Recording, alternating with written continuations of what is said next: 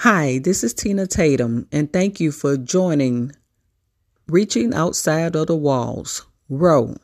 Come row with me. Today I would like to read Ephesians chapter 4, verses 26 and 27, talking about anger. Be angry and do not sin. Don't let the sun go down on your anger, and don't give the devil an opportunity. And anger or being angry or anger is a strong feeling of annoyance, it's displeasure or hostility. Anger is provoke, enrage, infuriating, aggravating. And that is what's going on right now in America.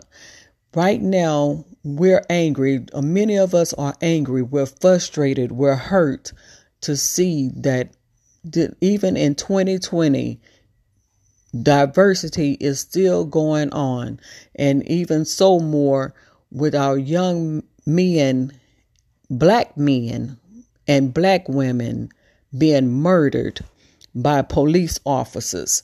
And this is frustrating. This is hurt. This is this does make you feel angry. This does hurt us hurt and to see that many black men and women are being treated worse than dogs. But even in the midst of that, we should not allow this anger overtake us to where we give place to the devil and commit sin. We have to continue to stay in the will of God in the middle of all of this. And you seeing this on the news constantly day in and day out and and it's frustrating and hurts to know if, that if you have a black son, cousin, uncle, father, friends that have sons, black black sons, that not to know that even though they abide by the laws and doing do what needs to be done right, they still can get hurt.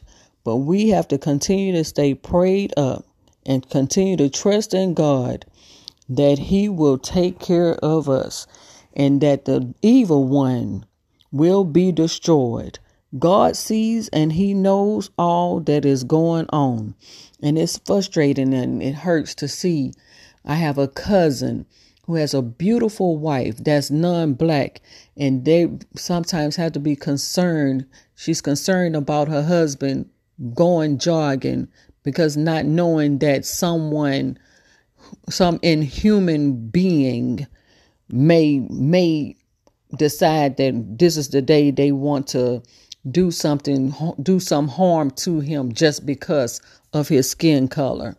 It's frustrating and hurting not knowing that if you go walking down the street or going to a store or just riding down the street doing and minding your own business, not doing any harm to anyone, and there comes a cop or some other inhuman person want to mess with you just to annoy you, just to, to provoke you and and and hurt you. Yes, it's frustrating. Yes, it hurts. But we have to continue to stay under the blood and have allow, allow God to take control of everything. In um, the 37 number of Psalms, 37 number of Psalms, verse 8 says, Refrain from anger and give up your rage. Do not be agitated. It can only bring harm. For evildoers will be destroyed, but those who put their hope in the Lord will inherit the land. And it say when and it says, okay, we it's saying this, the Bible is saying this, this been going on for years, but when will it happen? When is it gonna happen?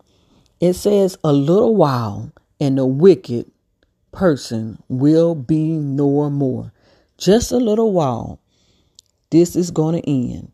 All we have to do is hold on to God Yes, be angry. Yes, be hurt. Yes, get frustrated.